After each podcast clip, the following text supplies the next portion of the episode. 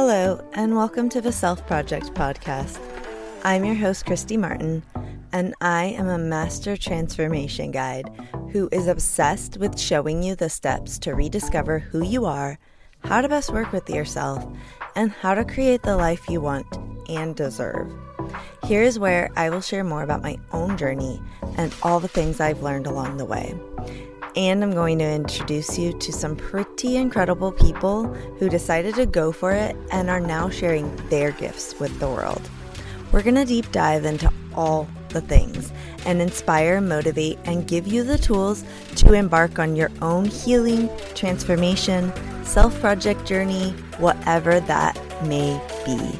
So settle in, get comfortable, and here we go.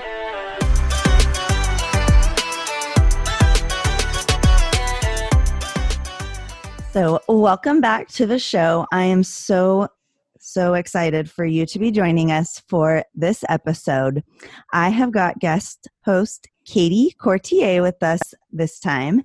And Caiti and I connected again through um, a Cathy Heller challenge group, and we decided to stay connected and help support each other outside of that. And so, along this journey, Caiti so graciously um, agreed to come onto the show and share with us what it is that she does. And I'm really, really excited about this because Caiti is um, helping parents navigate sex education conversations with their kids. And I think that that is so important. And I think that um, I at least know for myself I'm very open with my children, but that topic of sex education is still very uncomfortable. And so just having somebody here who can share these tips with us, and she literally gives us a blueprint. So I really want to go ahead and turn it over to Caiti. Can you tell us a little bit more about who you are, what you do, and what gave you this idea to to create such an important thing?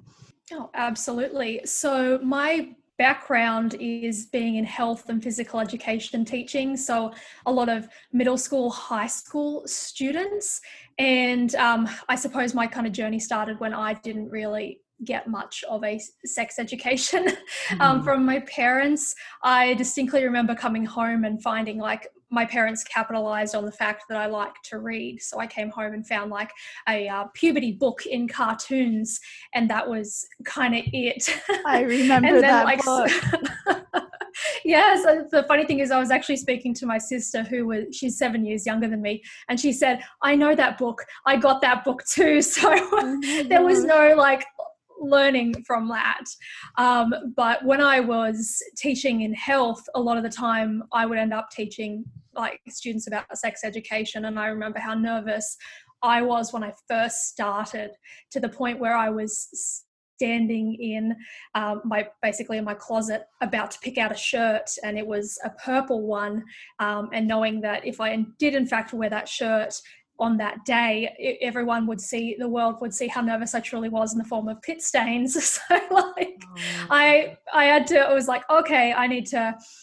I made a choice. I was like, all right, I'm going to choose the the darker shirt so it doesn't show, and then um, realized how uncomfortable I was with that. Spoke to other people, and it just kind of realized that this is a common theme. I was like, okay, well, how can I better myself so I never have to have those feelings again? Um, because it's hard standing in front of a room of 30 students teaching about something that you're not 100% comfortable with. So I kind of went full on like, oh, probably overcorrect to like dive in and to learn all about it and like how can I help people because I definitely have that heart of a teacher even though I'm not in the classroom anymore. So I um I did that. I worked in other fields where I was one on one with students, kind of helping them navigate that working on reset, research projects, um, and just kind of the more and more I spoke to other people and, and worked to train them, I was like, all right, you know, there's there's something here, and mm.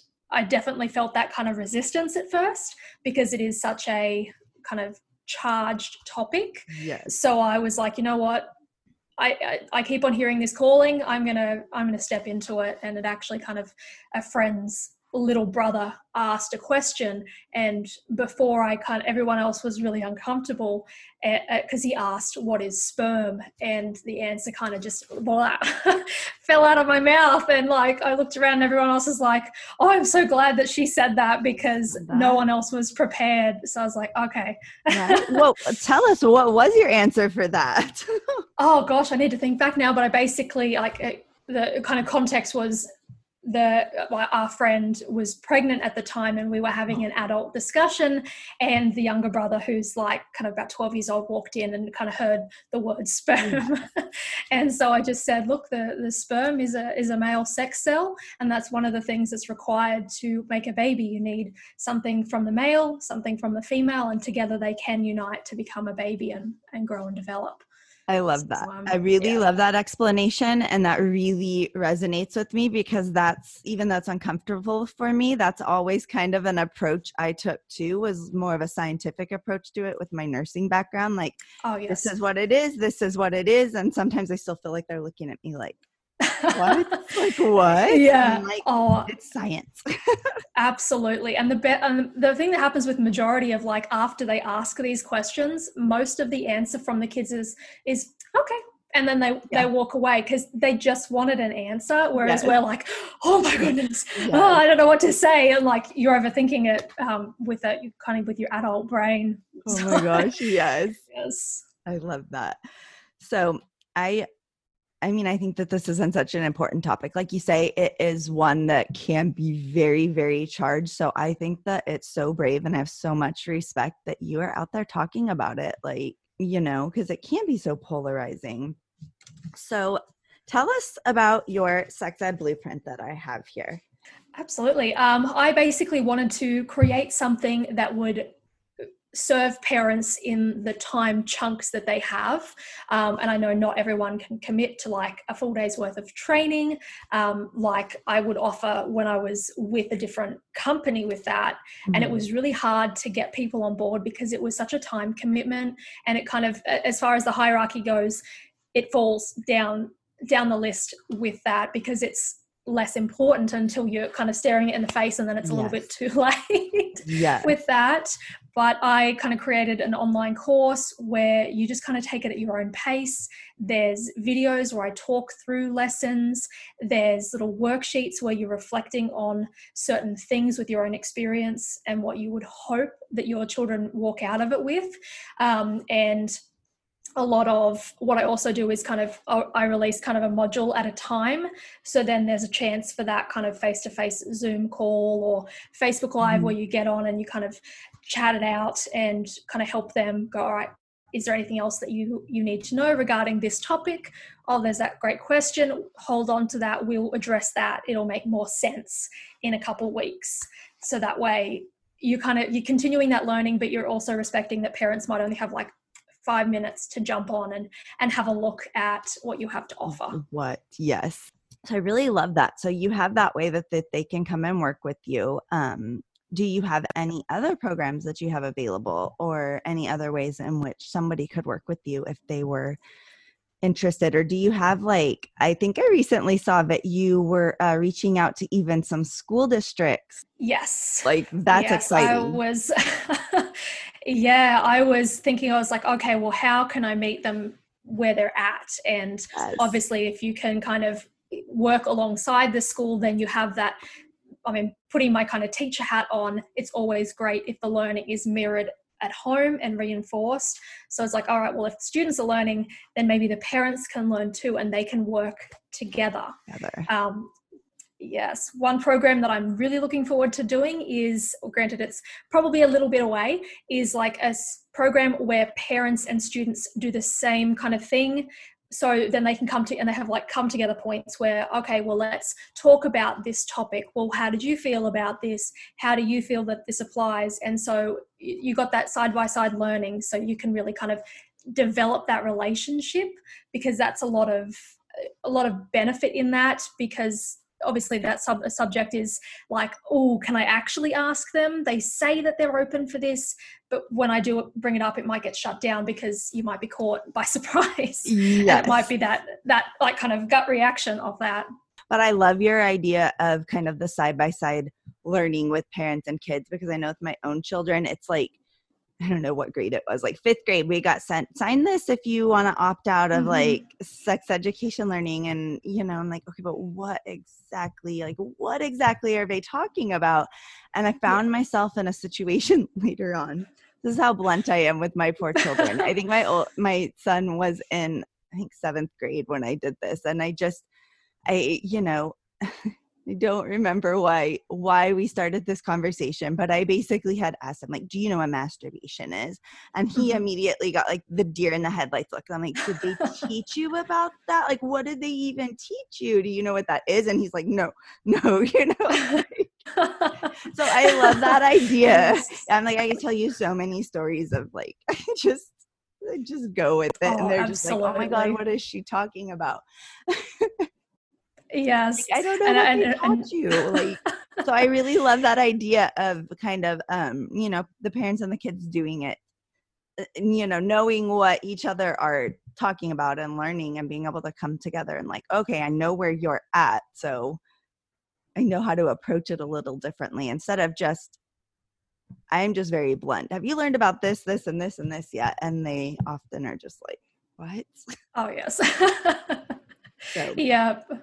I really love that approach. But yeah, that's how I mean that's how it is at least in our schools in the area. It's sign this consent if you want to opt out. Otherwise, you know, usually they're talking about puberty, I think, and things like that. So I really oh, love what absolutely. you're doing here.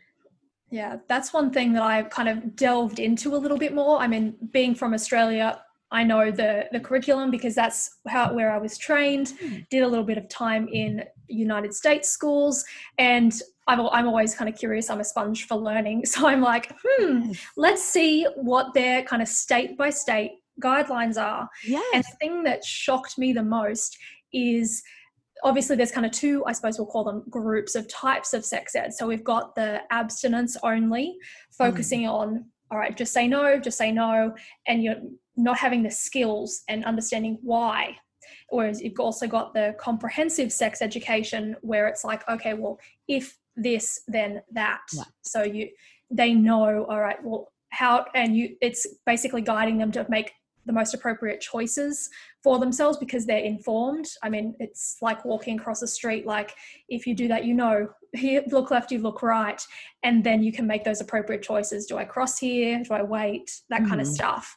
And within the US, I remember off the top of my head, it's either 22 or 23 of the United States, like as a whole, mm-hmm. require medically and factually accurate sex education whereas the the rest of them don't actually require it to oh, be wow. medically or factually accurate and that just like that sends me through like a, a tornado of emotions like wow. being like shocked like yeah. sad kind of angry that this is okay like i can't imagine that in any other subject that that would be an okay thing an okay that, thing that parents would accept like I mean, the new math is hard enough, but like you wouldn't accept like them not knowing how to add or subtract.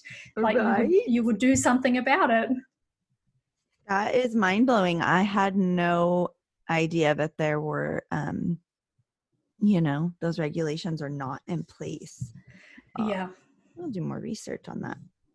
I kind of wanted to go through obviously everybody can go to your website and get a free guide of this copy that I have here of your um just six basic steps um about just talking i think about sex education with your kids because your first one you hear of just sharing the story of how they became to be a family so i think that that's just you basically are saying just talking about like um how they came together but it's the love that connects them even though the family dynamic might look different whether it's mom dad mom mom grandparents however that comes together. So that's your first tip, right? Yeah, and a lot of that is, I mean, with it being a subject that you can either kind of run at it headlong or you can kind of see if you can like drop breadcrumbs and see if they bite. With that, that's a, a way that you can essentially kind of test the waters, lead in with conversation, and you can kind of see how much they know so where you can kind of pick up and and then give like little lessons as to how um, to understand different aspects i love that and then the second one i really love this name the body parts accurately So oh, no yes. more of the like you say wee wee pee pee all of that stuff that we use. I know I was guilty of that when they were little too. Like okay, go pee pee, like wipe your pee pee, mm-hmm. you know, and stuff like that.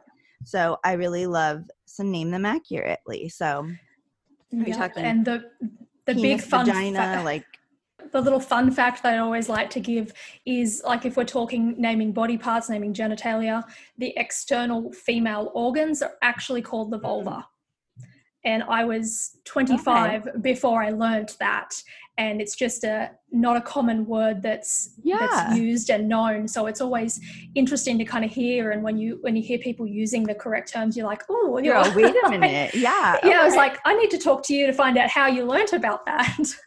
then just writing down your experiences maybe um, of conversations that you had with your parents when you were their age when you're the age of that your kids are now just maybe um, kind of reflecting on your own experience and then i guess of mm-hmm. maybe that you had with your own parents Yes, and that's a lot of the kind of where our own experiences start from, and so it's a bit of that kind of turn in, turn within yourself and kind of look at the experiences you had. Were they positive? Can you work on those for your own children? Like, how do you want them to feel with that? And really just kind of making sure, all right, this is, you shape their experience because the best thing about like parenting is you get to be the one that delivers that message to them and you shape it and that's the way they see it as normal or like an open topic or, or something along those lines like you get to color their experience with that. I love that. Then this next one so important. Um, consent and boundaries. So teaching them early. Now this can be a really charged topic too. Saying goodbye to somebody we're leaving go give them a hug. Yes. Talk more about that Yes, and that was once I started kind of learning into that, I picked up on a few more things. Like, obviously, there will be times where you can use that as a teaching moment, and there's some that you you can, definitely cannot because it's a matter of safety or there there's a tantrum. Like, there's, you use it when you can, basically. So instead of directing them to do something like go give aunt uncle a hug, you're basically giving them the choice. So, would you like to go give aunt, uncle a hug or a high five or a wave? Like, you're giving them based on how they're feeling that day or yes. the type of personality. You're giving them the option so they can choose if someone's in their personal space, if they prefer more like hands off approach. And it's sending that kind of using little teachable moments that then makes that the norm. So, you're setting them up for basically the protective factors around them um, you, are setting that groundwork so it becomes normal. So if someone does something where there's no consent then they automatically like you've you've kind of taught them red flag need to share that with my parents. Yes that's something that's not okay. Yes. Oh my gosh i love that. I really love that you give the alternate like a high five. I really love like go give them a high five. Um I think that that's so important that we do help them realize that they can put boundaries in place even at their age, even as a young child when they feel maybe they don't have much control over things. This is something yeah. that we can empower them to do. Um, oh, I love this. So, next, don't wait for the school to start the conversation. Um, your kids need the guidance from you. So this is important too because I know a lot of a lot of parents don't know how to approach it, and so then they do um, let the school kind of take care of it. This is, I mean, that's a lot of things. Um, I'm learning that with Common Core math right now. I'm like, I don't understand this. yes. oh man, I I was substitute teaching, and I was in a situation where the, stu- the small handful of students I was working with needed help on the new math. And I was like, I, I don't even understand. So I was uh, luckily that one of the students in the group understood it and I was like, oh, well, well, say, Becky, why don't you use this chance to teach um, and basically talk through your methods with that. But that one is, is a challenging one to understand. I love that. So, and you guys, so definitely start those conversations first. And so now you're going to ask me, like, okay, great, Kristy, but now we don't know what to say. So that's why I'm going to tell you. You're going to go to my show notes next and you're going to start following Caiti because she's going to provide us guidance on that. And then you're going to download her blueprint and you're going to work with her. Absolutely. So it's all do, about the. yeah. So we do learn what to say because we do have to educate ourselves on that. She's going to bring us the education, but we also have to step up to absorb the education and then use it. Absolutely. And depending on the age of your child, yes. it is totally okay to kind of say, look, I'm actually a little bit uncomfortable with this topic because my parents didn't talk to me about this and i want to make sure you get the answers from me and that you know you can come to me to get that and it kind of it addresses that elephant in the room so it kind of diffuses the uncomfortable tension so it's okay to be human with those conversations so and you're learning together I agree. Oh my gosh, so much good. And la- this is not tied perfectly into your last one. If you're uncomfortable, acknowledge it. Call it what it is. I, you know, I know I tell my boys, I know this is an uncomfortable topic just because that's the way that society's made it, but we need to talk about it. Here's what it is. so, absolutely. I think that all ties right into there. And so I really love this. Is there anything else that, um, that you think that we should know that you think that, that you're feeling called to share with us today? Yeah, um, I suppose my biggest kind of thing that I share as well is sex education is so much more than we think it is. It's a whole, um, the model that I use is called the flower model of sexuality. Mm. And that's a research um, kind of basically like a holistic self esteem building mental health awareness model because the current model that we're a little bit set with actually came from 1918, like way back when sex education became incorporated and needed to be learnt about. So we want to really shift it to be a more positive, whole person experience. Sex education is always something that grows with you. It's lifelong. The thing you need at five years old is going to be very different than what you need at, say, 25 mm-hmm. for that. So it's a lifelong process. And it's interesting because you, it, you're never done learning with it. So there's always something more to learn about yes as each new stage of life comes along there's you know like you said a whole different set of things that come with it yes Yay. so i know that you've got we can connect with you online through i know instagram facebook and then yes. you also have a web page right correct yay and then the title i believe of everything was the do you want to tell me is it the parenting the, the parent sex ed blueprint Perfect. Yes. So I'm going to link everything in show notes for you guys because I want you guys to come and check out Caiti. And, um, you know, I think it's really important, like I've already said, that we do need to have these talks and we realize that, especially, um, you know, more and more now as I say more and more now as um, we look into the education system and i know for myself and several parents that follow me we're not always super happy with what's being taught in the schools. So i think that this is a great chance for us to do self education and then to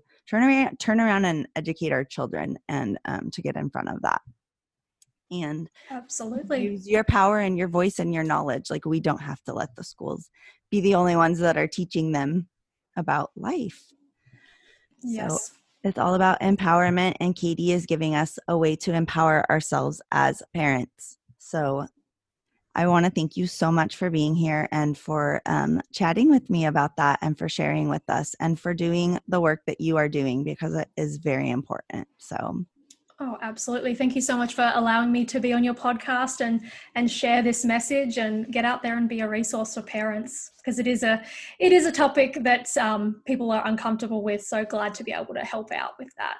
Yay. All right. Thank you so much for being here. We will see you next time.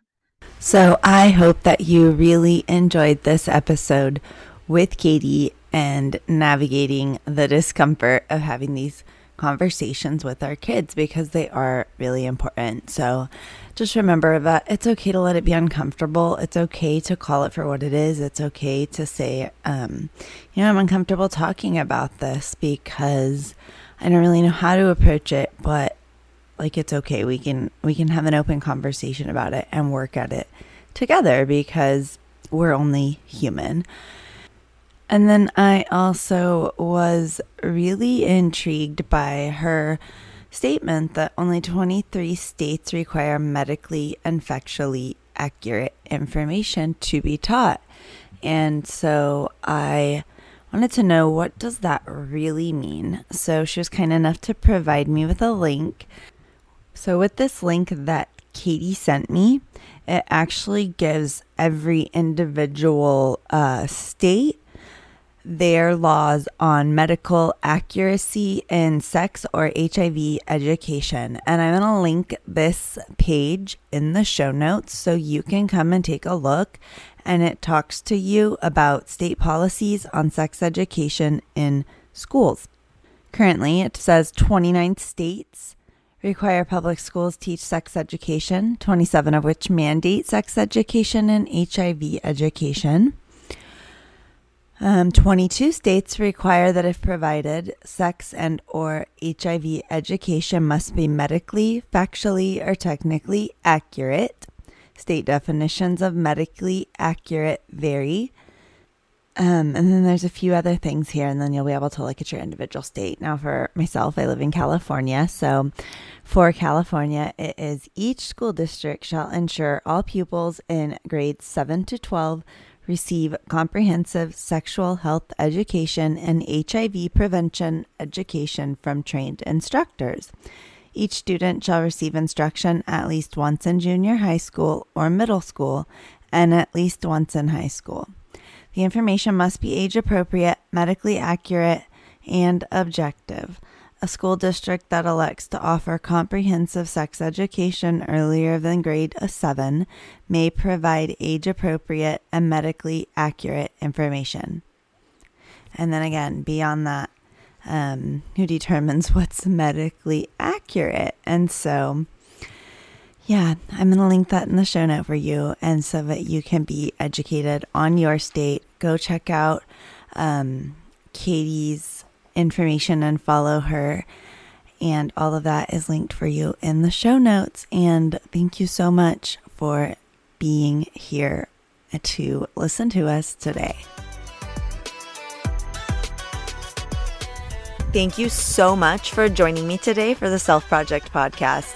I hope that you were able to find something useful or inspirational to take away with you today. So come and connect with me over on Instagram. It's at underscore Kristy Martin. And let me know what you want to hear more of. Go ahead and subscribe to the podcast and leave a review. And I will see you next time.